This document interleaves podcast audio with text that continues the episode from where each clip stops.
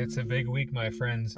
Episode 12 marks the end of the first season, so this episode would be the season finale. And being a season finale, I've brought in some help with some voices. Will you please help me in welcoming Andrew, Kate, Matt, and Claire to the show? Their voices will complement mine in this episode and possibly in the future. Thank you so much for coming along for the ride this season. I'm planning on waiting a month and then getting back to the weekly episode format. Don't forget to hit that follow button and check out all my sponsors. Enough with the announcements. I'm eager to get started. When last we left our friends, Will had decided to let Smith advise him on the matters of magic he was experiencing. Thomas had run to get the Smith to bring him to speak to Will. Smith had come straight away to talk to Will at the bakery. They had all talked things over as a group, and poor Will was fighting the whole time. Eventually, as they got through the difficult conversation, Will was able to relax, so much so that his eyelids became very heavy, and sleep was threatening to overtake him. I'll get the letter written tonight and sent early tomorrow, Don't you worry. Now, go get some sleep. You'll need your rest. Oh, and, and Will, to make things easier on yourself, you may want to stop using the magic until we've had some work. Will nodded sleepily. Brand told Smith that he would remind Will in the morning, and they both went to bed, Brand leading his younger, exhausted brother. Z and Thomas sat with Smith for a time, quietly speculating on what may happen after they had contacted Smith's friends. Well, I don't suppose Greg will be an issue, said Thomas. But what if your friends need Will to go to them? It was a valid question, and the answer wasn't clearly seen by any of them. Smith himself had thought about that particular outcome and was unsure how it would be handled. He did, however, know that the Lady Kate wouldn't treat the situation coldly. She had struggled as she came into her own magic, and as she was a compassionate woman, Smith felt confident that her solution to any issues would be well thought out. The letter went out the next morning early, and for the first few days, Tom couldn't help but ask how long they'd have to wait. The smith had finally told Thomas that if he asked again, Thomas would get the rest of the day off. I can't have your head in the clouds, lad. You've got to focus here. You know that. An unfocused blacksmith can lose fingers, toes, or even eyeballs. Thomas eventually stopped asking and adjusted to waiting patiently. Though his curiosity was very strong, he learned rather quickly to temper his control, and he found it easier to focus at work. The next few days went by as much as most days did. Tom and Smith labored at the smithy, Brand and Will labored at the bakery, and Z, well, Z did whatever it was she did. She did, however, show up at the bakery every night for dinner, and Thomas noted happily that she always sat next to him. It was difficult for the young Smith to put feelings to words when it came to the young woman. She was important to him, certainly, but in what sense? One night, after dinner was finished and Brand and Will had gone to bed, Thomas asked Z what she did all day while they were all working. I watch and hunt, obviously. She swept a hand at the remnants of the dinner they just had. Rabbits feed us all quite well, but as you know, I brought fish occasionally. Someday, perhaps soon, I'll bring a deer. I haven't yet, as we wouldn't finish it, and I wouldn't want anything to go to waste. But with the way those two eat, here, she gestured at the room where Brand and Will now slept. We may be at that point very soon. She then looked into the distance thoughtfully. Perhaps I should take a deer. I'm sure the smith could use some fresh venison. They busied themselves cleaning up after the meal. As Brand and Will had had a hard, busy day, Tom had told them he would clean up after dinner tonight. Z helped him dutifully. She asked questions if she didn't know where something went, and Thomas answered her. They worked quite well together, and the room was finished before they knew it. This was the point in the evening that Z usually left to go back into the forest. This night, however, she seemed to hang about longer than usual. Tom put the last few dishes away and looked over to Z, wondering why she hadn't yet taken her leave. He looked at her, and before he knew what he was saying, the words had come out of his mouth. Would you like to stay with me tonight? Instantly his face had reddened, and he looked down to his feet. Z had come to him and lifted his face till their eyes met. Someday I shall. Perhaps even soon, but tonight? Her own face looked a bit pink after she had said this, but then she had taken a deep breath and continued her question. Tonight I'd like to show you where I sleep, if you'd like to see. Up until that point, Thomas had felt himself getting very tired. However, when Z had finished her question, he found himself renewed with energy. He supposed she lived in the forest, and an evening walk with Z sounded like a wonderful idea to him, and he answered quickly, I like that very much. She had taken him into the forest and led him for perhaps 15 minutes. They had come to a spot where the forest floor dropped away drastically, to the distance of about 20 feet. Thomas could see that under all the brush and dead leaves there was actually a limestone cliff there. This cliff caused the drop off, and Thomas supposed it looked magnificent from the other side. He had just decided to tell her this when the girl stooped down and grabbed a rope lying in the underbrush that Thomas hadn't seen till she had taken hold of it. Be careful, young Smith, she had told him, and she swiftly climbed down the rope and out of sight. Thomas took hold of the rope and began to go down the way Z had come, but as he began backing down the cliff, a thought occurred to him. Before he had started working at the smithy, he didn't think he could hold himself on a rope. However, now, his calloused hands were sure of the weight they supported. They clamped onto the rope the same way they clamped onto his tools at the smithy. He moved his hands in such a way as to lower himself in a very controlled fashion, and felt his muscles controlling his descent. If he had found himself dangling in thin air, he felt sure he could have climbed back up the rope without difficulty. As it was, his feet never left the cliff face, and he sort of walked backward down the cliff. When he had reached the bottom, Z smiled at him, and his own smile returned hers.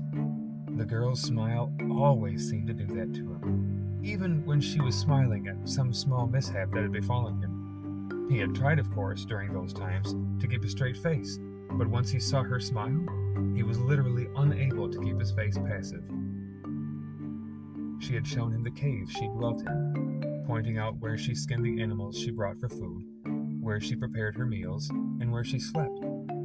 Then she looked at him pointedly and seemed to be waiting for something. The cave was lit by a few nubs of candles she had obviously scrounged from different places around town. They were mismatched via their colors and even their materials. Some were made of perfumed wax that Thomas had never seen or smelled before, and others were just regular beeswax. But all of them together provided a warm glow that seemed to emanate from everywhere at once. For Tom's part, he looked around the cave with wonderment all over his face. If he had ever dreamed of such a wonderful place to live, he couldn't remember it. Everything was perfect. Z, my friend, you live in a wonderful place. I should think you would never leave this place if you didn't have to. It's absolutely smashing. At this proclamation, Z smiled broadly and cast a very direct look at Thomas. She strode over to him, took his face in her hands, and kissed his cheeks soundly. Then, rather quicker than she had come down, she made her way back up the rope. The young man's face flushed bright red after the kiss, and his stomach felt very strange indeed. So, after she had departed, he took one more look around the place and began to make his way back up the rope that had gained him admittance to her lair. Together, they had walked back to the bakery, not saying much, until Z had broken the silence.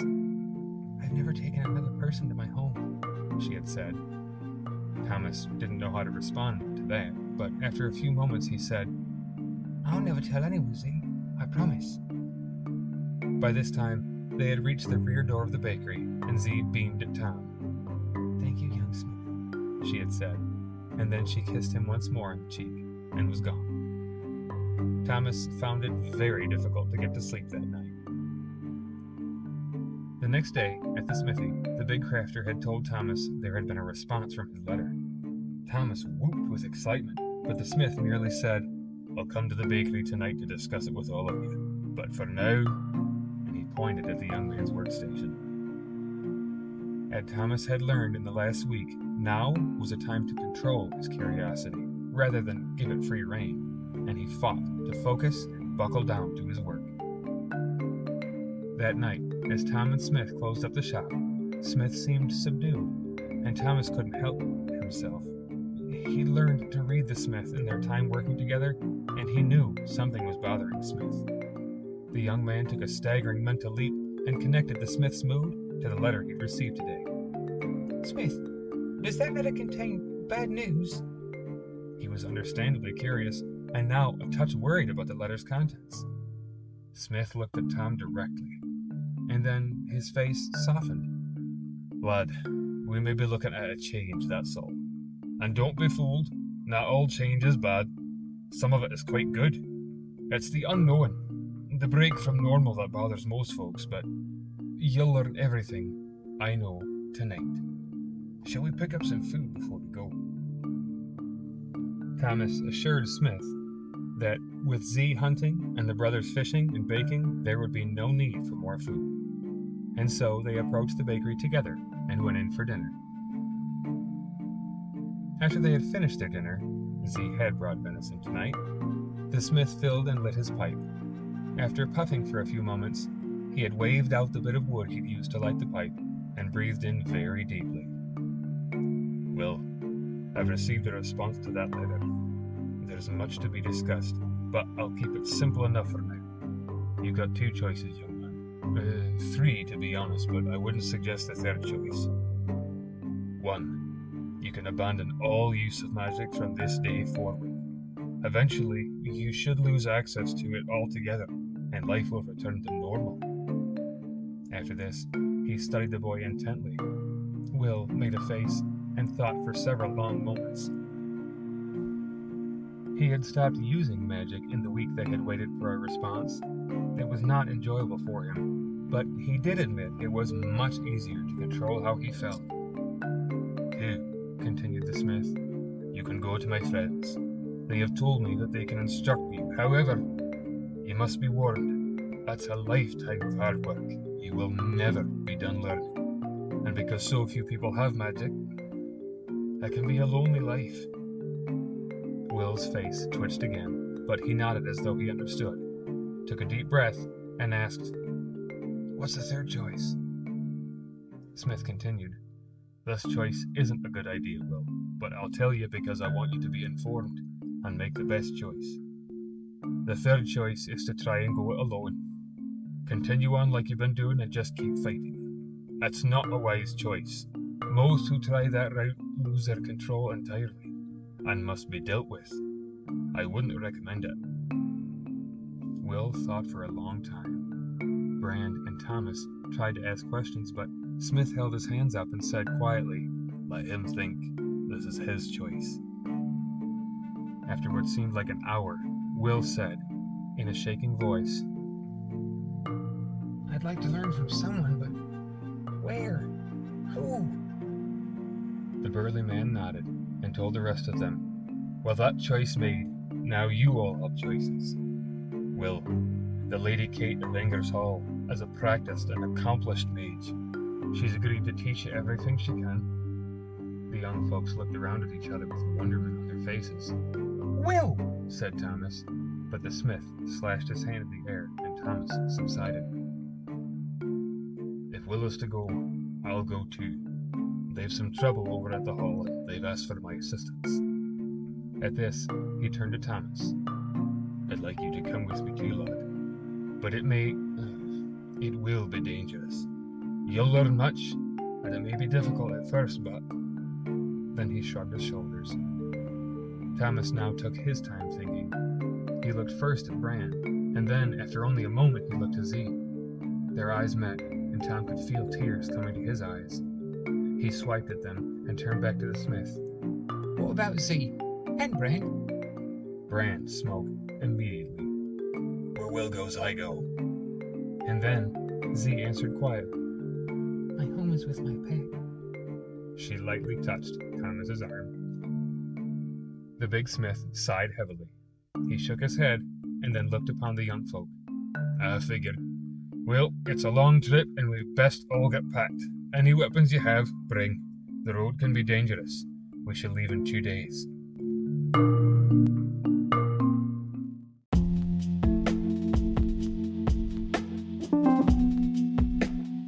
One of today's sponsors is J. Randall Art, that's two L's in Randall, by the way.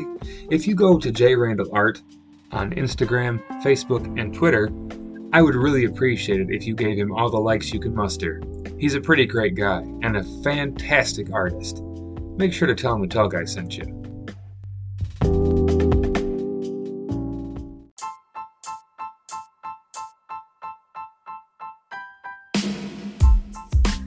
M E A C H S M I N I S. Meach's Minis is where you will find some fantastic artwork done by an absolute genius. Not only can the man paint minis, he can also modify them for you. I mean, depending on what you want done. But don't take my word for it. Go on over to Etsy.com and type in that little search bar Meach's Minis. M E A C H S M I N I S. You will not be sorry.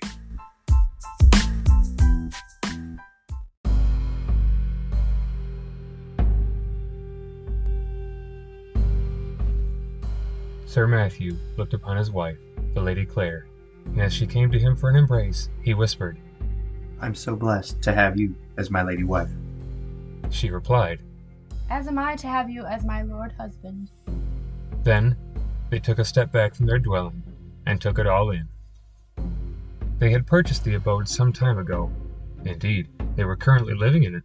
However, this was the day they chose to open their doors to the community for their home celebration. Neighbors, friends, and acquaintances flooded their home, offering congratulations, well wishes, food, desserts, advice, and every manner of hugs and handshakes. The emotion they felt, with their lives meshing, and their home taking on the characteristics of their personalities, was joyous indeed.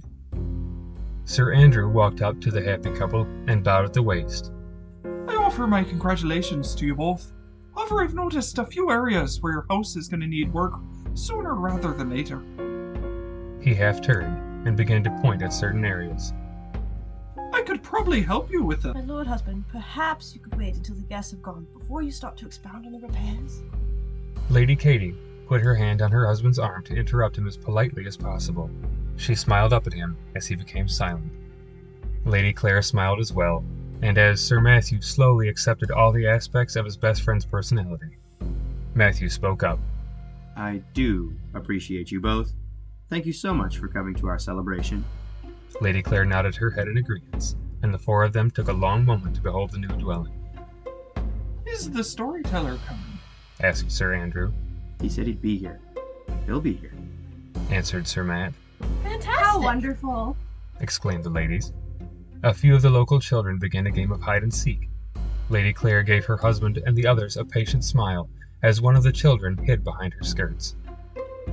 The celebration continued, with various and sundry folks offering whatever they thought was most memorable, stopping by every few moments. The gathering continued on in this fashion for the best part of two hours. Again, Sir Andrew asked after the storyteller, and Sir Matthew, with a worried cast to his eyes, continued to assure his friend that the storyteller would make an appearance. It was at that time they heard children shrieking. A few ran aimlessly, hollering about something or other, but three or four young folk made their hurried way to Sir Matthew. The lord of the home knelt down and beckoned for the oldest to come close. Young man, I need you to focus. And calmly, tell me what's happened. He said seriously. The boy closed his eyes and took several deep breaths, visibly becoming calmer with each breath. Sir Matthew was impressed by the boy's ability to divorce himself from his emotional state. Well, sir, we were playing at hide and seek around the city gates. He pointed to the gates, which were barely visible through the town and trees. It was my turn to seek the others, and I counted to fifty, then began to search. There were bushes on the outside of the gates, and I thought I saw movement inside them, so I went in to find those who were hiding from me. And that's when I saw blood staining the clothing of the man in the bushes. I admit, I got scared and started screaming. At this, the boy blushed and looked at his feet. Sir Matthew compassionately put his hand on the boy's shoulder. It's all right, lad. That was a nasty shock. I'd be surprised if you didn't scream. Can you take me to the man? The child nodded and began to obey immediately. Sir Matthew followed, and after a few steps looked over his shoulder and beckoned Sir Andrew. His friend answered his call wordlessly, loosening his blade in its sheath. Trouble was written all over Sir Matthew's face, and Sir Andrew was no stranger to combat. They both felt the fear try to take their calm. At this, they vehemently bludgeoned the fear raking at their minds, and replaced fear with a steady, grim control. Their body language changing so rapidly and completely that it alerted the Lady Claire, and she spoke quietly to Lady Kate. Do you see the change in those two? Come, we may be needed presently. Lady Kate made a mystical gesture and spoke softly under her breath as they began to close the distance with their respective husbands. A thrum of power washed over the ladies, and Claire was happy for it. They had been in scrapes together before, long before, and the Lady Kate was a formidable caster. Claire felt bolstered by the fact that Kate had not allowed her skills to diminish. For her own part, Lady Claire was also used to magical spells, though her skills leaned almost exclusively toward healing. She also had kept up on her magical skill and was preparing to heal at a moment's notice. Inger's Hall had been built long ago, and the gates of the city were constructed to withstand attacks. But in the intervening years, as the occasion for warfare waned, the city watch had taken to keeping the gates open, even at night. They had become relaxed to the point that only a single guardsman was standing watch at all times. The present guard nodded at them as they passed, and Sir Matthew muttered at the man to stay sharp. The two men followed the child, unknowingly leading their wives, who followed at a safe distance, both of them gathering their energy about themselves and preparing words of power in their minds, just in case. Covered by the bushes, the two lords could only see glimpses, but from what they saw, the bleeding man was lying face down. Dressed in semi finery, his clothes were pressed and clean, except where the blood had irrevocably stained them. However, as he was slumped in the bushes with his face toward the ground, the foursome and their young guide didn't recognize who the man was. Sir Matthew replaced his sword in its sheath and took his dagger in hand then motioned for the child to stay back. Sir Andrew joined Matthew with his own naked dagger, and they prepared themselves for what the bloodied individual might have brought with him, be it violence or word of some of the same. They spoke with confidence and command, though quietly. If you can hear me, sir, we are coming in to offer assistance. But be advised, any trouble you're here to cause will be chastised vehemently, as well as instantly, said Sir Andrew. I, I'll not tolerate any violence. Come out of the bushes, sir, said Sir Matthew. There was only a groan for response. The bloodied individual seemed to stir fitfully, and his face, slowly, painfully, turned toward the two men. It was the storyteller. Sir Matthew curtly beckoned for Lady Claire, and she made her way quietly and quickly to the bushes. The Lady Kate also followed close behind with a faraway look in her eyes, and words of power spilled freely from her lips. The bushes surrounding the storyteller began to bend and press themselves farther to the ground, though there was no wind. They eventually parted to make admittance much easier. Sir Andrew took up a position on the outside of the gates, studiously watching the area outside. His steady eyes squinted against the sun. Matthew asked Claire quietly if she could help the storyteller. She strode through the bushes and said, Yes, love, provided you stop distracting me. A dull blue glow enveloped the author, and his color immediately began to improve. So much so that he was able to open his eyes and stammer, Lady Claire? Lady Kate? What? And then he was told to be silent so as to conserve his strength. They extracted the author from the bushes without trouble, thanks to Kate's spell holding the bushes clear for them. Andrew, at the gates, called for Matthew. A few moments later, as they met, Andrew mused that there was nothing to see from without the town's opening. Matthew peered determinedly out at the plain, and came to the same conclusion. Matthew called for their young guide. Upon his appearance, he gravely directed that the Lord of Inger's Hall should be alerted. Also, that litter needed to be brought from the healers. The boy departed immediately, repeating to himself what Matthew had told him. Claire and Kate were tending to their friend's wounds, discussing different healing strategies quietly. In only a few minutes, the healers arrived with a litter. The storyteller fussed about not needing a litter after Lady Claire's ministrations, but upon her insistence, he relented to the healers and was carried away, speaking with the four as they followed. My friends, he began, I'm grateful for your intervention on my behalf. However, I have grave news for you. I wasn't left alive as a mistake. As the attack began, they told me I was to deliver a message. They are coming for Inger's Hall. I know not their names, ranks, or titles, but I do know they mean to arrive by force at those gates. In three weeks' time. You are instructed to clear out, or prepare to be attacked. Sir Matthew bowed his head at this news, then looked to Sir Andrew. We must alert my father at once. Turning to Lady Claire, he asked, You'll see our friend to the healers. Of course, my love. We will be along presently. She then kissed him and added, No fear. Inger's Hall has withstood attack from its conception. We will rebuff these knaves and deliver swift chastisement for the brutality visited upon our master of tales. Her face stretched into a fighting grin, and Sir Matthew found himself answering her grimace with his own. Indeed, my lady wife. Sir Andrew had beckoned to Lady Kate and spoke quietly with her. What is this world coming to? His voice gained volume as his outrage could not be contained. A peaceful man, a storyteller, being attacked for a simple message. We will find those responsible, and the price for this foolishness will be high indeed.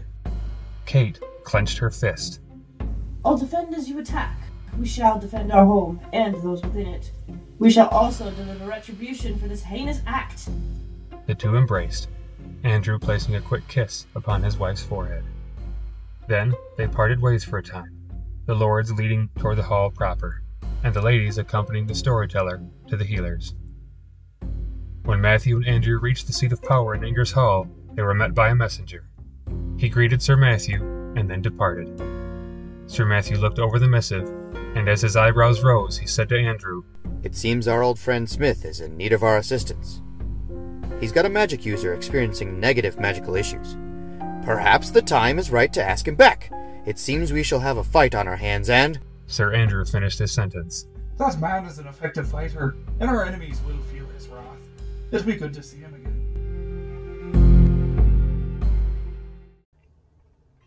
There it is, my friends, the season finale. Join us again in a month, and we'll pick the story right back up. Thank you again for listening. Don't forget to stop and click that follow button and share the story with your friends. I'd appreciate it. Hey, they will too. we'll see you in a month.